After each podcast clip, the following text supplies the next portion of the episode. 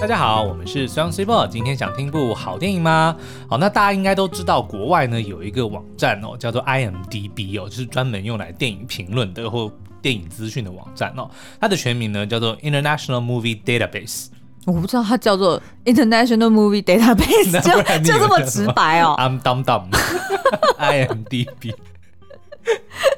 对，因为很直白啊，你不觉得？就譬如说烂番茄好了，它就叫做 Rotten Tomato，啊，不然呢？但是我的意思就是说，它不是通常应该另外取一个名字就好了？怎么会它的名字就叫做 International Movie Database？为什么不行？你叫做就感觉很直白啊？对啊，就是呃，什么国际电影。资料库，呃，对对对对对，类似像这样的。好，Anyway，好，那这个网站上其实大家都知道，就是有一个，因为观众可以投票哦，嗯、所以其实它一直都有一个所谓非常难进入的，叫做 IMDB Top Two Hundred Fifty，嗯，就是 IMDB 的前两百五十名的这个排行榜，哦嗯。对，那第一名呢，大家应该常常都会听到我们介绍哦，就叫做《刺激一九九五》，嗯，《Shawshank Redemption》，它的分数呢是九点二。那第三名呢，大家也一定都常常听过。就是黑暗骑士诺兰的那个 Dark Knight，它的评分呢是九点零，是第二集嘛，对不对？三部曲里面第二集。对，那但是第二名你知道是谁吗？不知道。第二名就是《教父》Godfather 的第一集。嘿，应该觉得不意外，因为就是《教父》太经典了，觉得他至少也好歹有前十名吧。对。但是就是不知道说，因为他有三部曲嘛，所以不晓得他是入围了哪几部。他其实前三部都进了 Top Two Fifty，而且呢，他的。第一集第二名，他的第二集呢是第三名，他跟现在其实是同分。Oh, 我想.我想现在听众朋友一定都在讲说第一集第二名，第二集第三名，然后全部都 搞得很混乱。反正呢，就是有一句俗语叫做“没有吃过猪肉也看过猪走路”，嗯，那后面下一句大家都不知道，对不对？不知道。没有看过电影也都听过《教父》。嘿，你还押韵嘞？没错，这是这部电影的经典哦。你要拿这一句来发我们的图文吗？不是，感觉好像蛮适合的。是是是，好，那这部电影呢，刚好现在是适逢它首映五十周年的哦，因为它的电影呢，当年是在一九七二年的三月十五号在纽约公映的哦。嗯，然后为了欢庆这五十周年呢，我们收到了黑体文化出版的一本哦《教父宝典》。那这本书呢，它其实收集了整个这一部《教父》，主要是第一集啦。它这这部经典电影，它在拍摄呃的前期、中期跟后期，所有相关的这种呃资料，你都能够在里面找到。它也包包含了整部电影的完整剧本。哦，然后我还有剧本，完整剧本哦，就是每一个演员的这个讲话，甚至是镜头的注解都有。重点是呢，这本书他花了非常多的时间收集资料，所以从比如说原著作者，比如说当初这个片商的制片啊，那个电影公司的高层啊，每一位演员啊、导演等等的，他们的这些笔记也都在里面。而且呢，他是按照时间序的，比如说他在讲第一场戏的时候呢，嗯，他就会直接跟你讲说这场戏。比如说他的一些呃拍摄的呃过程过程，然后比如说里面有什么失误，有穿帮，然后有一些什么文化的特色，他全部都在旁边注记，就让你等于说你一面在读剧本，在回顾电影剧情的过程，你可以完全的理解说哦，这部电影它的这个经典之处到底在哪里，或者有一些不为人知的秘密全部都在里面。比如说他会夹杂一些演员的访谈，哦，像可能那个马龙白兰度就饰演教父的那一位，对，他就会讲说哦，他在演这出戏的时候，演这场戏的时候。他是怎么去准备的？他的心境是什么？或者说别的演员在观察他在演某一场戏的时候，他们的一些注意到什么细节？对，或者他们自己的一些心得，都会蛮详细的注解在里面，嗯、算是一本很特别的书。嗯，但是因为其实呃，就毕竟《教父》三部曲，它虽然是非常经典的电影，嗯、然后其实。呃，因为它的年代比较久远，对所以不一定现在的听众们是有看过的。但是你都一定听过，就跟你没看过。你为什么要重复你的打油诗啊？我觉得这一句真的下的太好了，对不对？我只是要帮你顺接到说，所以我们是不是应该要先介绍一下这个 IP 呢？哦、好了，我们先来跟你讲一下，就是《教父》为什么经典，就是被很多人都认为它是影史最经典哦。嗯、那另外一部呢，其实更久远之前，就常常也会听人家提到说，哦，如果你要提到史上最经典的电影，那应该就是《大国民》。Citizen Kane，、oh, uh huh. 那所以《教父》跟《大国民》基本上就是常常会被拿来相提并论，说是影史上最重要的两部片。Oh, OK，那《教父》本身呢，它这个被美国电影协会评论呢，它是影史排名第二。刚刚讲过，第一名就是《大国民》，嗯，然后第三名呢是北非谍影《卡萨布兰卡》。哦，嗯，我觉得《卡萨布兰卡》真的是我看过最浪漫的电影。真的吗？就是它典型的去描绘了男人们。不说的温柔跟 跟爱。好啊，那我们找时间来来来聊。你没看过对不对？我没看，我只知道他女主角叫郝思嘉，不是郝思，哎，不是郝哦，那是 Gone with the Wind。啊，我承认。好糗啊你！好啦，继续继续。那奥斯卡呢？那教父呢？嗯、他当年呢，呃，入围了十一项奥斯卡，然后拿下了三座，嗯、包含了最佳影片、最佳男主角就是马龙白兰度，以及最佳改编剧本。那入围的他当当时其实创下一个创举哦，就他男配角入围了三位。嘿，你知道是哪三位吗？就是 Al Pacino，嗯，然后跟那个 John Cain，嗯，然后跟那个啊 Robert Duvall。哦，嗯、哇，对，那。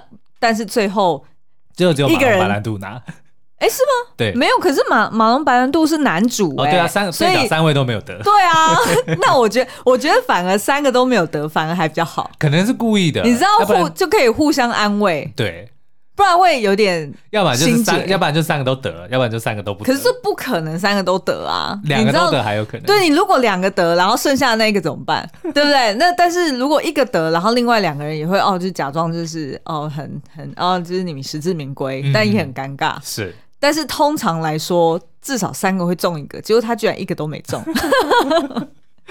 好了，那这部电影呢，还让那个导演哦，Francis Ford Coppola，嗯，大红，因为他当时其实就是导了几部片，就是还还可以，就是。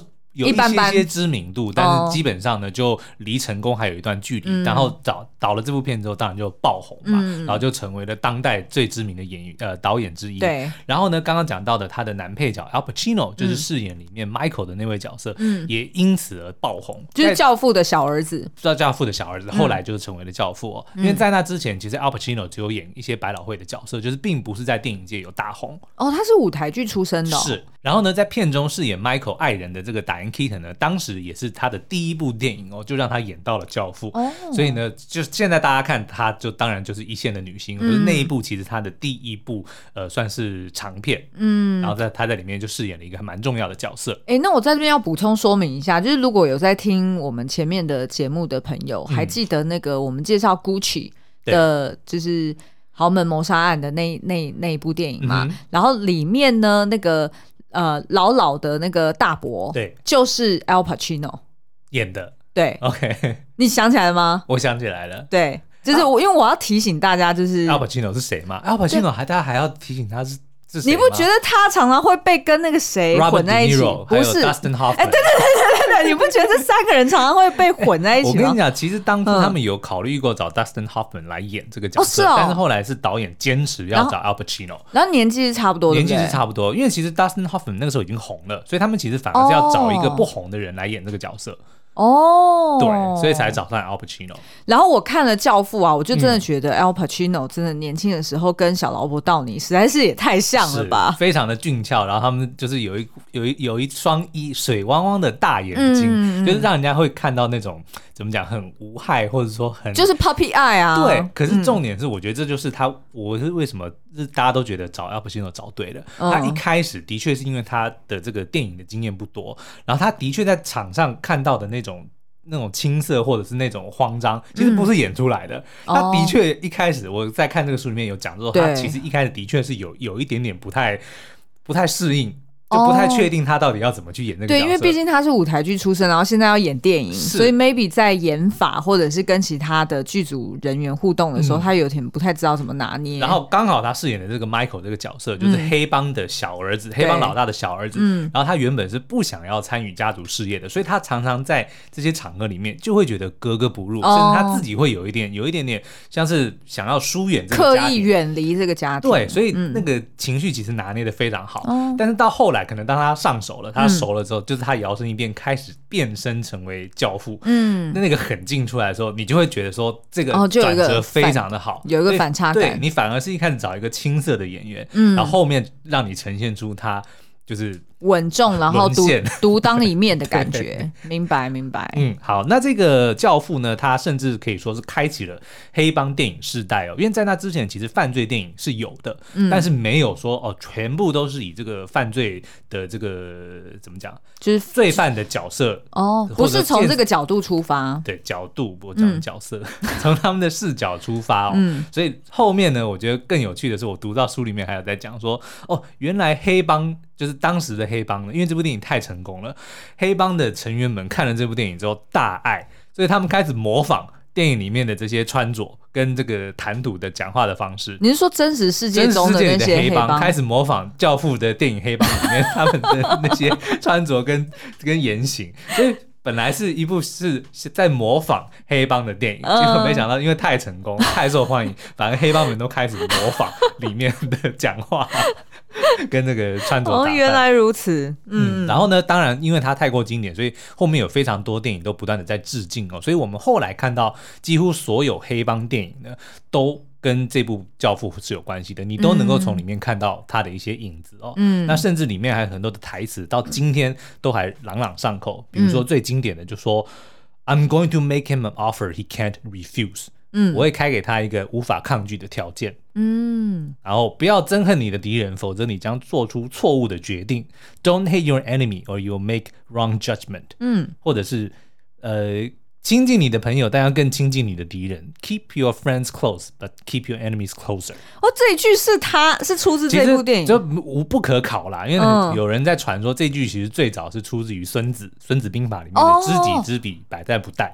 但是就是后来在 translate 的过程中，就变成说哦，Keep your friends close, but keep your friends enemies closer。哦，对，但在里面他就是他爸爸有跟他讲过这句话，所以里面有非常多就是到今天今天都还是。朗朗上口的一些台词哦，嗯，那我们刚刚其实才在这个 YouTube 上面在回顾一些有在致敬这个教父的电影。那其中一部呢，最近我们印象最深的应该就是那部动画片《动物方程式》。那里面呢，就是有一个应该是 Tiny Town 吧，嗯、就是一个那个不知道叫什么，反正就是老鼠们居住的那个城市。里面就有一个老大叫做 Mr. Big，嗯、然后他就是在模仿里面的那个教父。对对。然后，而且他讲话就是会有一点带有一点鼻音，嗯、然后就是有点沙哑的声音，就是感觉好像就是，然后慢慢讲话，然后当人家有就是男女主角来求他的时候，他还要就是直接去骂对方，讲说你有把我当做你的朋友吗？你平常没有在跟我高官的，然后现在有求于我，就在我女儿的婚礼上要要我去。但是他不是杀人啊，他是说要我去调查什么什么事情这样子，就觉得那一段实在是太好笑了。对，那所以我们待会呢也会就是借此来介绍说哦，教父这个角色，或者说这部电影里面他所带给我们最深刻的一些感触或者一些启发。好，那这部电影呢，毕竟上映到现在已经五十年了，所以相信有一些的听众朋友可能还是没有机会去真正看过这部电影。所以我们在开始介绍之前，我们想要先来跟大家分享一下这部。电影的剧情大纲，而且是不是就是片长都很长？片场哦，三个小时，所以压力会很大，对不对？如果你因为我们前一阵子，我前两天才刚把《魔戒》三部曲全部看完，而且我看的都是导演加长版，哦、所以三部电影就看了我十六个小时去了。然后呢，我又看《教父》，也是三个多小时一部。好，Anyway，那《教父》呢是其实是在讲一个人哦，他叫做 Vito Corleone。他的中文翻译叫做维多·科里昂。嗯，那他是纽约五大黑帮家族之一的首领哦。可是因为他年纪越来越老了，所以他慢慢的就无法管理家族的事务。可是呢，他的他的身边又没有合适的接班人。他大儿子呢，Sonny。太火爆，嗯，每次都是就是以想要以暴力来解决问题哦。哦他的二儿子 Fredo 又太胆小，嗯，那小儿子 Michael 呢？他是军人，然后从来不就是 Al Pacino 所饰演的，他都不参与家族的活动。然后其实他爸爸也是刻意的想要安排，因为他也知道说，其实黑道并不是完全的，因为毕竟是违法的嘛。对，虽然他们现在看起来 OK，但是你也不知道哪一天可能突然，比如说政权改变或者什么的。嗯，就就会影响到整个家族营的事业嘛，嗯，所以他还是就是顺从了这个小儿子的心意，就让他哦就继续从军，然后就让他不要跟家族有太多的牵扯。嗯，那他另外收养了一个养子 Tom 哦，他算是这个集团里面的军师，可是呢又不足以成为领袖。对，因为他好像是比较鸽派的。对，嗯，就是通常在跟外界谈判的时候，他是比较倾向比较喜欢喜欢妥协的、嗯、的的这一类哦，所以他就嗯慢慢就觉得说，哎，好像身边没有没有一个人值得托付哦，然后加上自己的年纪又越来越大，嗯，所以呢，对手们也看准了时机，就要准备密谋来。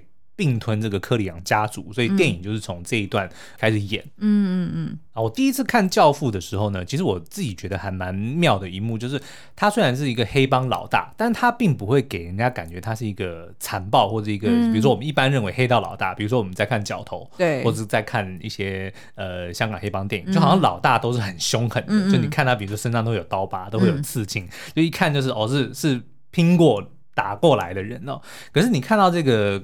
这个 Vito 的时候，你就觉得说，哎，他怎么好像文质彬彬，很有气质？嗯、的确，他的那个脸，你看到他的那个不怒自威的样子，嗯、你是会怕。可是他的确又不像是一般的，就是那种我们印象中的那种很凶狠的黑帮老大。嗯、他反而是用他的气势，他反而是用他的这种，比如说，他其实比较像是一个德高望重的大家长。然后大家会有点像是那种公，人家不是通常讲说什么公卿事主，是，是，是，就是通常如果。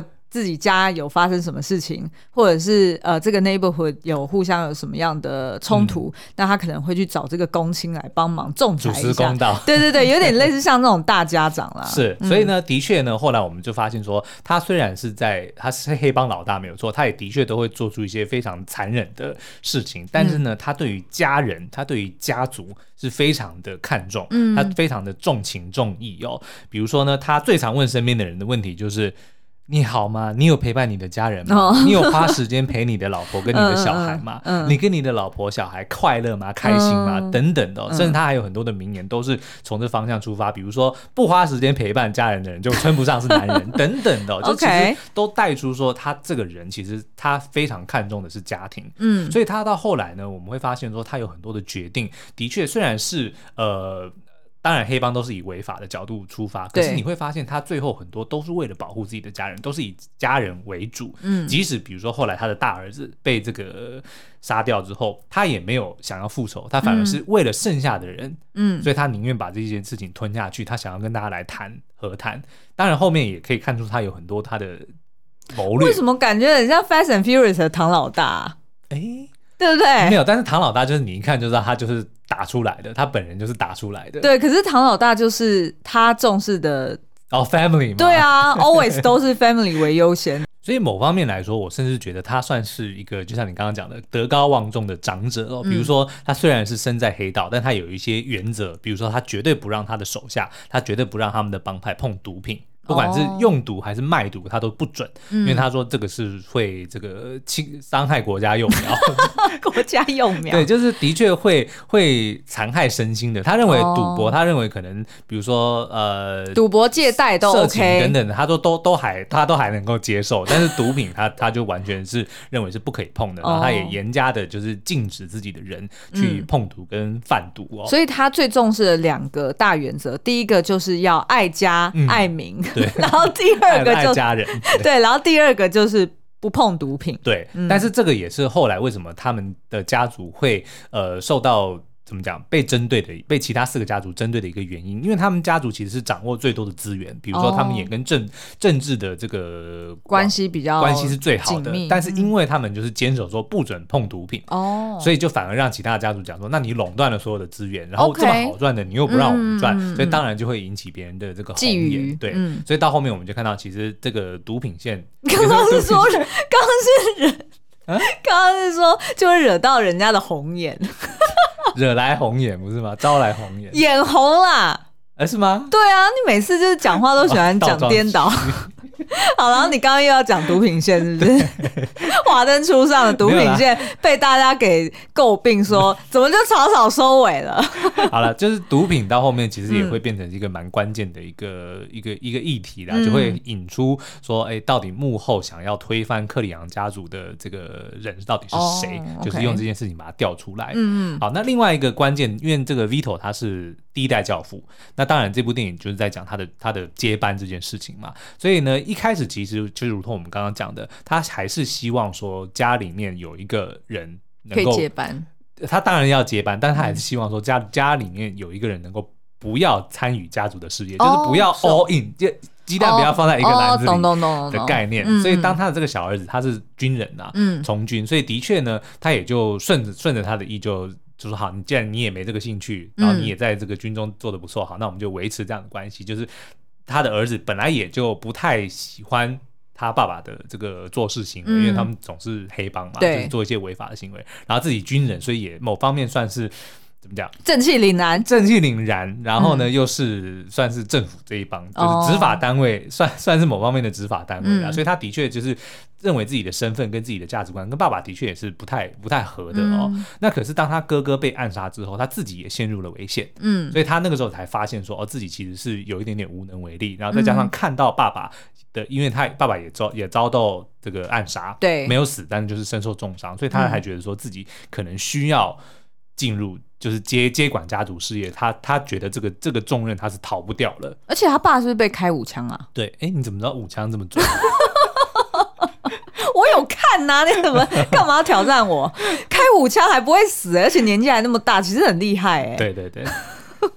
好了，反正那一开始其实大家都呃怎么讲，大家都不认为 Michael 可以当得起这个重任哦，嗯、因为的确他一开始对这个家族事业是不熟悉的，然后他的价值观也跟大家很不一样，对，所以一开始当他进入这个家族事业的时候，大家都有点瞧不起他，或者说不太确定说这个小子到底能不能做。能不能 hold 得住？对，就连他哥哥也只是叫他做一些最基本的，比如说只是接电话呀，嗯、就是做一些这种无、哦、无关痛痒的小事情。嗯，可是反而是他老爸，就是慧眼独具，认为，因为他可能觉得他的个性跟自己最像，哦，所以后来就是慧眼独具说，当他儿子死了，他们就告诉所有的人说。这个 Michael 就即将要接我的位置，然后他也知道说这个命运是逃不掉了，所以他就开始接下这个重任。我们就慢慢看到他的这个转变，他的心狠手辣就慢慢的就凸显出来。嗯，那所以除了这个两代教父的，就是聚焦角色的刻画之外，还有什么？我觉得你如果看这个教父的 logo，你会发现说他的这个 The Godfather 这个字上面其实有一只手，对对对？然后是拿着一个那个木偶的那个算是怎么？操操控木偶的一个一个木架，然后上面有吊着绳索。嗯，其实这个是整部电影我算是蛮重要的一个意涵哦，因为那个就是人偶，嗯、就是用用绳索操作的人偶，所以这就在暗示什么呢？就是即使那个教父他认为他已经能够呼风唤雨了，但是呢，他却还是被更大权力的人给操控着，比如说那些政客，嗯嗯嗯，等等的。就是螳螂捕蝉，麻雀在后的概念。对，就是那些真正重要、嗯、真正在控制这些国家的人，其实他。就是即使身为教父，他都还是得要听命于其他的人，或者被其他人给操弄。嗯，但是他却认为他的儿子 Michael，因为他自己的比如说学历也好、经历也好，还有他的这些呃智慧等等的，他是有能力能够更上一层楼。所以他在交棒的时候，有一段这个剧情是呃，我自己觉得还蛮感人，就是他 问他说：“你家人好吗？你有花时间跟你的 你跟你老婆孩子快乐吗？”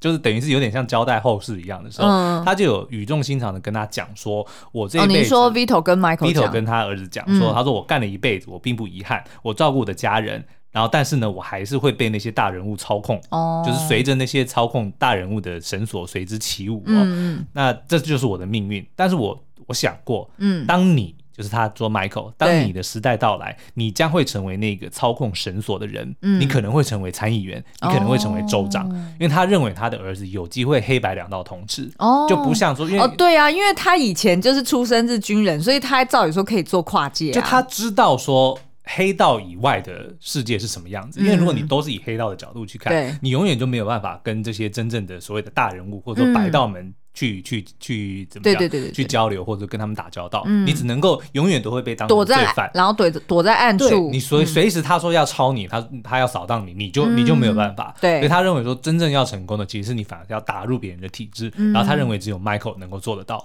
这件事情。对，所以我觉得这个也是一个还蛮不错，就是世代交替的过程中，其实也是要找出一个新的出路，就不能说哦永远就是要遵循传统，或者说事情只能够用一种方式去做，而是得要让下一代有。有自己发展，或者说让他们自由发挥的一个空间。嗯，对。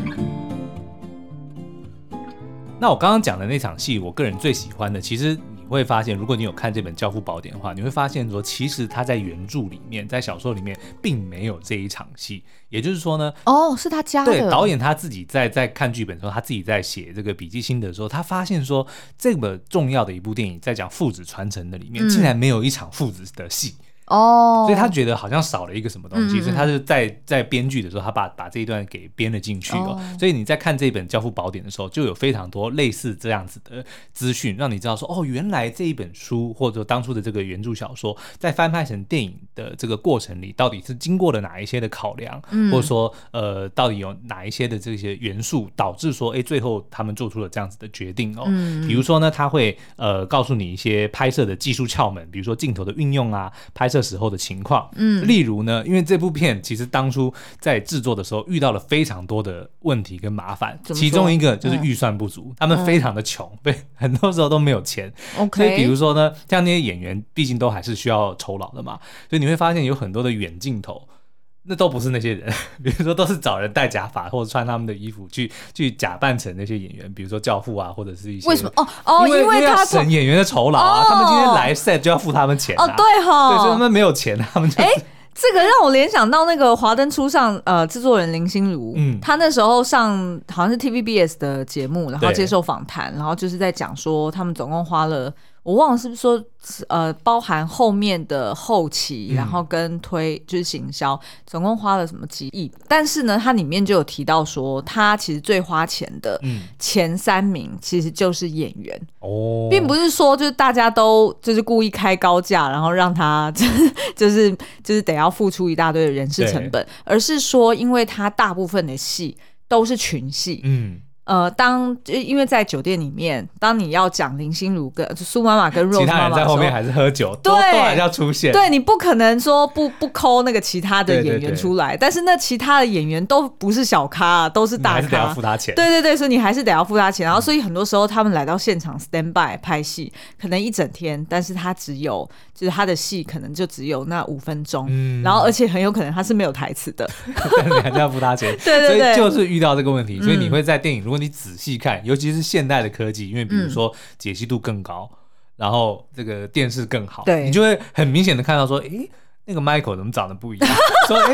Tom 怎么换了样子？就的确，他后面很多的时候都找了别的演员，然后只是戴了假发或者变成他们的装扮来拍。OK，所以并不是，所以意思是说，如果你现在重看《教父》，对，你并没有昏头，你也并没有看错，他们真的可能是找不同的人来演同一个角色。是，所以这部这个书里面这个《教父宝典》，他就会告诉你说，这场戏你会，如果你仔细看，你会发现后面那个人不是 Michael，说 这个人不是 Vito，所以他就会告诉你这些，或者是说他们后来有到拉斯维加斯去拍嘛，嗯，他拍那个外景。就是拍那些，比如说夜总会或拍那个酒店的那些那个景，都是图库的素材，因为他们本来想要自己去拍，但是没有钱，所以就只好用现成的，就种种类似的这些情况。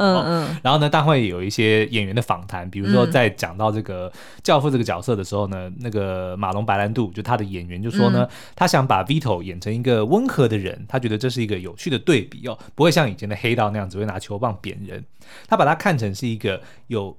实质内涵、重传统、有尊严、举止优雅的人，他具有拿捏精准的本能的一号人物哦。他只是刚好活在一个充满暴力的世界。嗯嗯。那他是如何在这个环境里面，他要保护他的自己跟他的家人？嗯。所以我们就会看到说，哎，这个像演员们，他们就会根据自己的一些心得来讲说，他是怎么去揣摩、怎么去演出这个角色的。嗯，而且我好像有看过类似的访谈，他有提到说，就是他。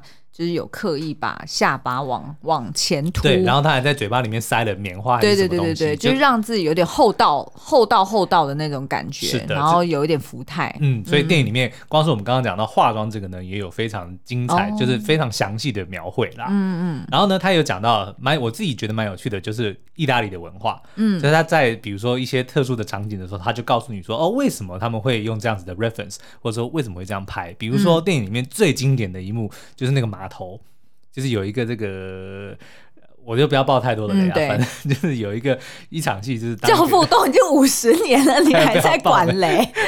好了，反正就是他要处理的一个对手呢，对他有养了一匹马，嗯、所以他他要警告他最好的方法呢，他就是把他那匹爱马的头砍了下来，嗯、然后藏在他的棉被里面。嗯、所以当他第二天早上睡醒的时候，就发现怎么身上黏黏湿湿的。然后这个被子一掀开，就是那个马，他的爱马的头就在那边，然后他就惨叫。就这一幕后来也被蛮多的电影去这个致敬或者是恶搞的、哦。嗯、那这个书里面就有讲说，这个马头呢其实是西西里的民间传说，就说如果你欠人家钱，哦、欠钱不还的话呢，他就会把你的爱犬的头钉在你的门上作为警告。OK，所以就是一直以来，因为他们是从西。就是意大利西西里。移民过来的，的嗯、对，所以这个码头呢，其实就是源自于那个时候的一个民间的习俗或者是民间的一个传说了。我印象还很深刻，我在看那一场戏的时候就觉得很离谱，嗯，就怎么可能有人半夜睡觉，然后有人把东西塞到你的床，而且是一个码头，对，塞到你的床底，呃，就是那个棉被底下，然后你居然一点感觉都没有，然后还可以这样一觉到天亮，那你如果被人家杀了，还真活该，对不对？就是一点敏锐度都没有。好，那另外还有很多呢，就是比如说里面会有很多吃饭的的。的的场景，因为其实意大利人最重要、最重视的就是家庭。那家庭最常做的一件事是什么？就是吃饭。对，所以里面有非常多吃饭的场景哦。那甚至导演这个科波拉，他也有想过说，哎，他要把这个电影里面的这些菜弄成一本食谱。哈，对，他还有这样子的想法。所以书里面还有记载说，当他们他是不是当初拍片的时候有欠钱，然后想说要利用这个来还钱呢？没有。然后比如说呢，他就有提到说，哦，黑帮兄弟他们煮呢，煮东西呢，他们都不用烤的。他们用炸的，他还特别就是讲这是一个文化的习俗，就是怎么说黑帮？因为我觉得可能他没有解释为什么，但我自己认为可能为了烤的是比较时间太久，不是就是比较娘。